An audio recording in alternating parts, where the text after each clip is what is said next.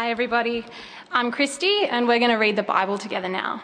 Um, so, our first reading is Psalm 2, which, if you're using one of the Pew Bibles, is page 532.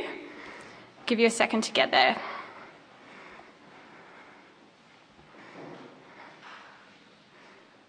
That's 532. And this is Psalm 2, starting at verse 1. Why do the nations conspire and the peoples plot in vain? The kings of the earth take their stand, and the rulers gather together against the Lord and against his anointed one. Let us break their chains, they say, and throw off their fetters. The one enthroned in heaven laughs, the Lord scoffs at them. Then he rebukes them in his anger and terrifies them in his wrath, saying, I have installed my king on Zion, my holy hill. I will proclaim the decree of the Lord. He said to me, You are my son. Today I have become your father. Ask of me, and I will make the nations your inheritance, the end of the earth your possession. You will rule them with an iron scepter. You will dash them to pieces like pottery. Therefore, you kings, be wise. Be warned, you rulers of the earth. Serve the Lord with fear and rejoice with trembling. Kiss the Son, lest he be angry and you be destroyed in your way. For his wrath can flare up in a moment. Blessed are all who take refuge in him.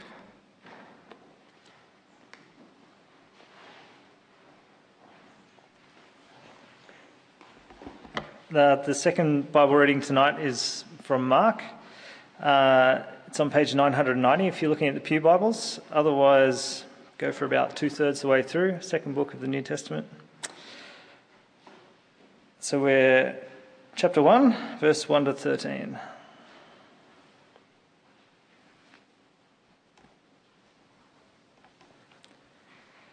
The beginning of the gospel about Jesus Christ, the Son of God. It is written in Isaiah the prophet I will send my messenger ahead of you, who will prepare your way, a voice of one calling in the desert Prepare the way of the Lord, make straight paths for him. And so John came, baptizing in the desert region and preaching a baptism of repentance for the forgiveness of sins. The whole Judean countryside and all the people of Jerusalem went out to him. Confessing their sins, they were baptized by him in the Jordan River. John wore clothing made of camel's hair, with a leather belt around his waist, and he ate locusts and wild honey. And, that, and this was his message. After me will come one more powerful than I, the thongs of whose sandals I am not worthy to stoop down and untie. I baptize you with water, but he will baptize you with the Holy Spirit. At that time, Jesus came from Nazareth in Galilee and was baptized by John in the Jordan. As Jesus was coming up out of the water, he saw heaven being torn open and the Spirit descending on him like a dove. And a voice came from heaven. You are my Son, whom I love. With you I am well pleased. At once the Spirit sent him out into the desert, and he was in the desert forty days, being tempted by Satan. He was with the wild animals, and angels attended him.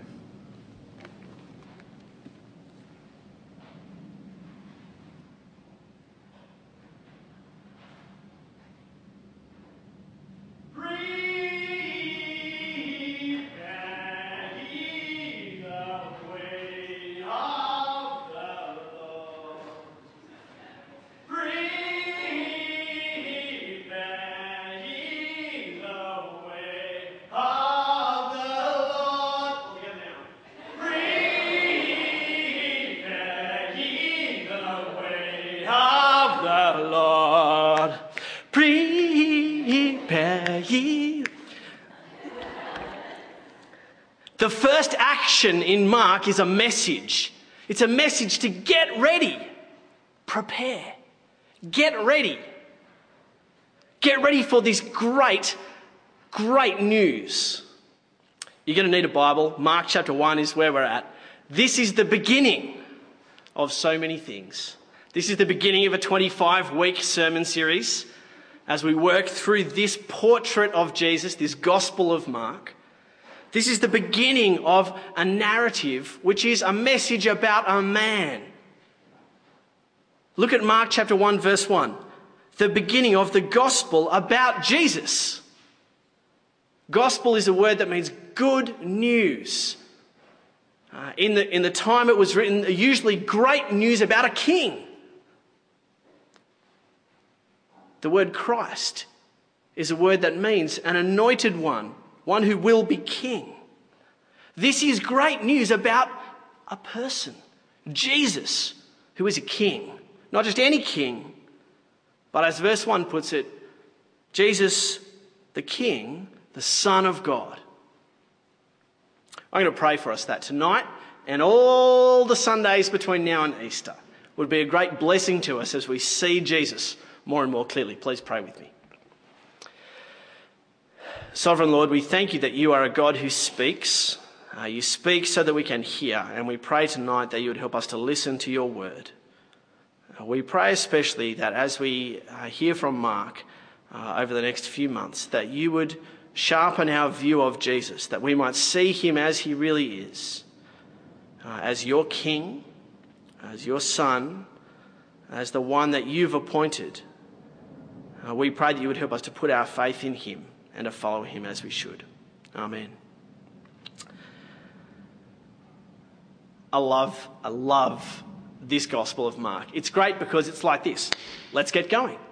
It's not John's Gospel. You know, John, in the beginning was the Word and the Word was God. Like, it's, it's great if you like Greek philosophy and allusions to Genesis chapter 1 in the beginning. I love Matthew's Gospel. You get, well, you get the phone book, really, the Jewish phone book descended from this, descended from that. It's, it's good. It puts Jesus in his place as the one who was promised. And, you know, I, I love Luke. Luke starts going, You can trust this. I've looked into it. It's absolutely trustworthy. You can be certain of what you've been taught. But Mark, straight to the point. This is about Jesus and it's good news. I'm going to say that a lot tonight, so just get used to it. This is good news.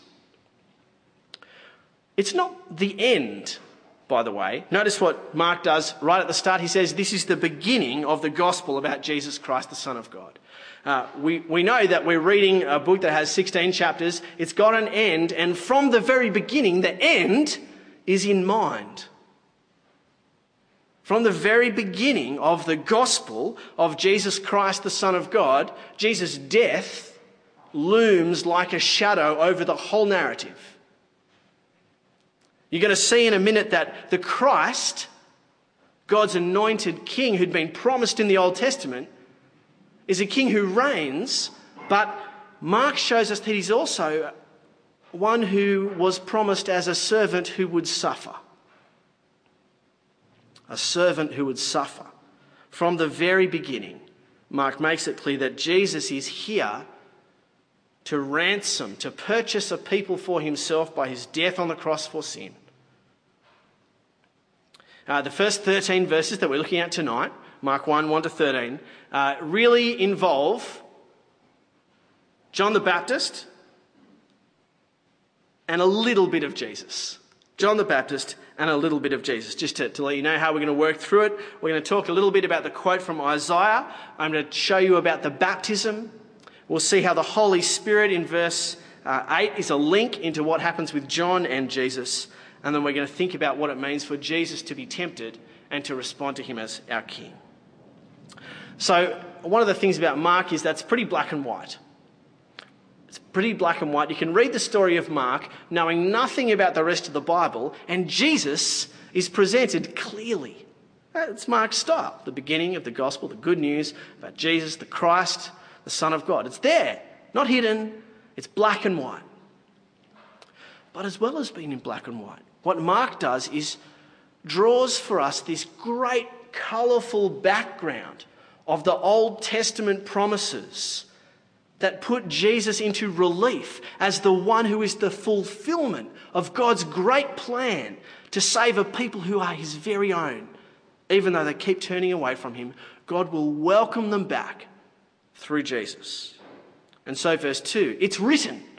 It's written in Isaiah the promise, Isaiah the prophet. I'll send a messenger who'll prepare the way, a voice of one calling in the desert. Well, you've heard it already. Prepare the way for the Lord. Get ready. What do you do to get ready for Jesus? Well, John will show us in a minute. But I want you to notice the start of verse 4. When it is written, a messenger will come, you know what happens? A messenger comes. You're meant to get the point that when God promises something, it happens. It's not a big deal, no fuss made about it, but it's just a reminder that God is faithful to his promises. When it is written in the Old Testament, in the first half of the Bible, in the words to God's people, when God speaks words of promise, they come true. See, the gospel, the beginning of the gospel about Jesus Christ, is a word to us as well. And it asks us the question do I believe this? Do you believe that Jesus is a king? Do you believe that Jesus is a son of God? I think part of what Mark is doing in showing that all these promises that have been made hundreds and thousands of years ago are true in Jesus is to teach us that God can be kept at his word. He keeps his word. It's written in Isaiah, and so John came. Have a look at verse 4 and see what John's message was. He came doing something and saying something. What he was doing is baptizing, and what he was saying is repent and have your sin forgiven. Verse 4 So John came baptizing in the desert region and preaching a baptism of repentance for the forgiveness of sins. Repentance, kind of old school Christian jargon, isn't it? It just means turn around. If you've been ignoring God, not treating Him like the God that He is, who made you and breathes life into you every day, turn around and face Him. Repent means turn back to God, and the message is for the forgiveness of sins. Don't know where you're at with Jesus. Just want to say, from the very beginning, the main thing that Jesus is on about is restoring a broken relationship with God. I can't see where you're at with God just by looking at your face. You all seem lovely and attractive. But one of the realities of being human is that we are broken, broken on a deep, deep level. And God has come in the person of his Son to bring the forgiveness of sin. That's John's message. Get ready for Jesus. Get ready. Uh, the people went out to John, verse 5. Uh, what they did, they, they confessed their sins like he told them to, and they were baptized in the Jordan River. Now, sometimes in church we do baptisms. There's a big stone thing up the back. You probably rested your teacup on it during supper. Uh, it's called a font or a fount, depending on whether you like the letter U. We put a little bit of water in it and we splash it on babies sometimes. But this is, that's not the baptism that John was doing. John was doing the whole body in the water. Now, baptism does two things for us. It reminds us of two big truths. It's a symbol of washing away of sin, and it's a symbol of new life that comes by faith in Jesus. So if you were there watching John baptize people in a, let's face it, kind of dirty river, uh, you would have seen this. Someone going down into the water and that water symbolizing the washing away of sin, and, and then coming up out of the water and taking a, a new breath. Um, our, our regional bishop is a guy called Rob Forsyth, and I've heard Rob talk about when he baptizes uh, adults in the water, he, he likes to keep his hand on their head underwater for just a fraction longer than is comfortable. so that, so that when you take that first breath, it's like, New life. I'm alive. Thank God I'm alive. See, because baptism points us to the reality of true new life in Jesus. And that was John's message. Someone is coming. Get ready, turn to God, and have your sin forgiven. Now, if you look at verse 6, you wonder why it's there. What was John like? Well, John wore clothing made of camel's hair with a leather belt around his waist, and he ate locusts and wild honey. Now, you're reading through Mark's gospel. You've got five verses, action packed. If you skipped verse 6 and went on to verse 7, really? Makes no difference at all. Except if you read 2 Kings, chapter 1, about Elijah the Tishbite. Elijah was one of the kind of kick buttingest prophets from the Old Testament. Elijah and Elisha are like these powerhouses, messengers from God doing amazing signs to show that God really was the God of Israel. And Elijah is described in his one line description he wore a coat made of hair and a leather belt. Mark is putting verse 6 there to show you that John the Baptist, out in the desert, just like the greatest prophet you've ever heard of, is really from God.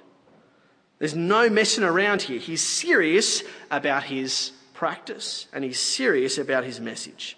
What was his message? It's there in verse 7 in case you missed it before. Essentially, it's summarized as this Don't look at Moi. Don't look at me. Wait for the one who's coming.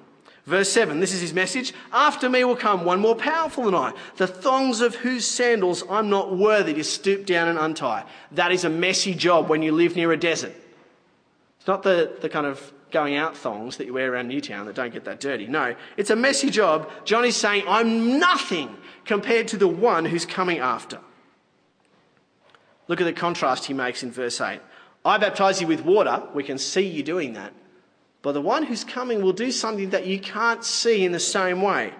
He will baptize you with the Holy Spirit. What? No one's told me about baptism with the Holy Spirit. Even if I've read the whole Bible from Genesis to Malachi, the last book in the Old Testament, baptism, baptism with the Holy Spirit, this is a new idea. What does it look like? Well, thankfully, that's kind of what gets explained as it happens to Jesus. See, as Mark introduces Jesus, the first thing that happens to him is a display that God is with him, that Jesus is one of God's, not just anyone, but one beloved by God. Being baptized with the Holy Spirit is a sign that God is with you in every way, not just near you, next to you, in the vicinity of you, but in you, working in you for his purpose. So, verse 9. At that time, Jesus came to John from Nazareth and was baptized in the same river. As Jesus was coming up out of the water, he saw heaven being torn open and the Spirit descending on him like a dove. Now, I've got all sorts of questions about that verse. What did he see? What did he see when he saw heaven torn open? I don't know. What I do know is that Jesus had come from heaven. Philippians 2 makes it perfectly clear that Jesus, who was with the Father, chose to be born as one of us, made himself nothing, being made in the nature of a servant. So when Jesus comes out of the water, he looks up, sees heaven open, somehow the Spirit comes down. Was it like a ghosty dove? Was it like a, I don't know, was it a real dove? I don't know. All I know is what it says. The Spirit descends on him like a dove, and a voice comes from heaven. Thankfully, we don't just get the image. God is a God who speaks. And God says, You are my Son, whom I love. With you I'm well pleased.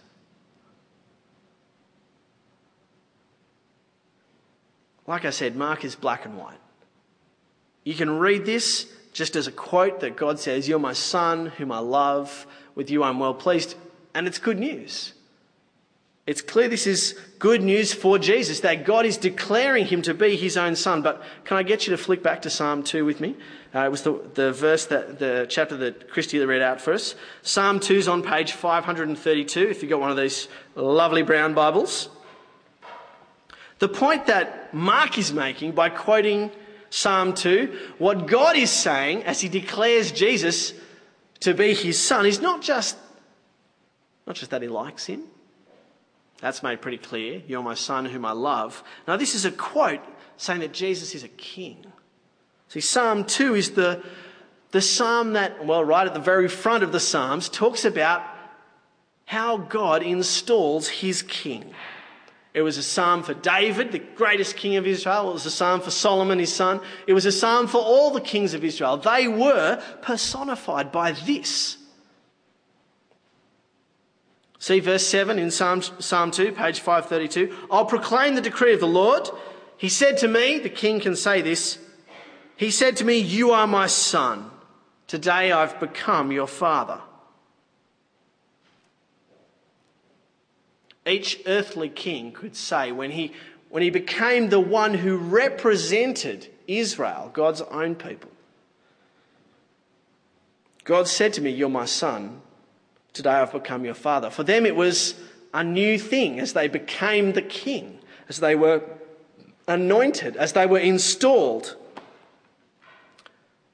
For Jesus, this is who he already is. And yet he walks this journey and it demonstrates to those who can hear the voice that Jesus is God's King, the Messiah. If you flick back to Mark chapter 1, the voice from heaven is not just consolation to Jesus as he starts his ministry. It's not just knowledge for Jesus that he's loved by God. It's a promise for all of those who find themselves in Jesus' place. Galatians chapter 3, later in the New Testament, talks about this that everyone who has faith in Jesus is declared by God to be a son of God even if you're a girl. You can be a son of God, not that you suddenly get transformed into a bloke, ugh, but, but that you have the rights of a son. You are all sons of God by faith in Christ Jesus. Galatians 3:26. This means that you can call God your father no matter how ordinary your earthly father may or may not have been. By faith in Jesus you are included into a place where the sovereign Lord of all the earth is your Father, beloved by Him. That's good news. By faith, all who are included in Jesus have the same pronouncement You are my Son. With you I am well pleased.